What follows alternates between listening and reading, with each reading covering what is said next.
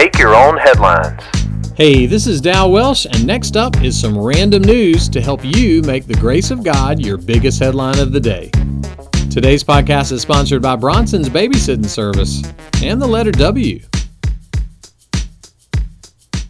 So, have you ever had to catch a train?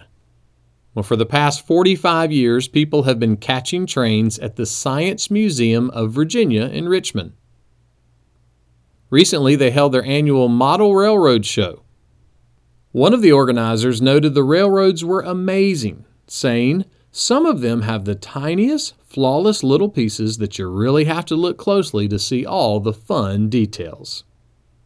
When it comes to working hard on those details, I guess those folks were full steam ahead. Did you know that trains can hear? They use their engine ears. Woo! The prophet Isaiah was writing down a message about the amazing creative authority of God with the stars and said this Because he is strong in power, not one is missing. There's a guesstimate that says that there are 200 billion trillion stars in the sky. Now, at night, we can only see them as tiny details in the darkness. But none of them are missing in God's sight. That is immeasurable power.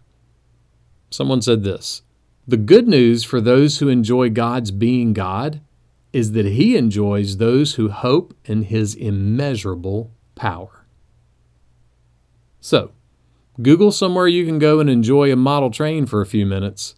And if you're feeling small or overlooked, or discouraged, remember that there are 200 billion trillion stars and none of them are out of God's sight. And that means you aren't out of His sight either. And knowing that truth can always help your heart stay on track. Make that one of your headlines today. Make Your Own Headlines is a little smidge of encouragement from Holland Avenue Baptist Church. Tune in Monday to Friday wherever you listen to podcasts. And for more positive resources, search Holland Avenue on YouTube or Apple Podcast or visit hollandavenue.com.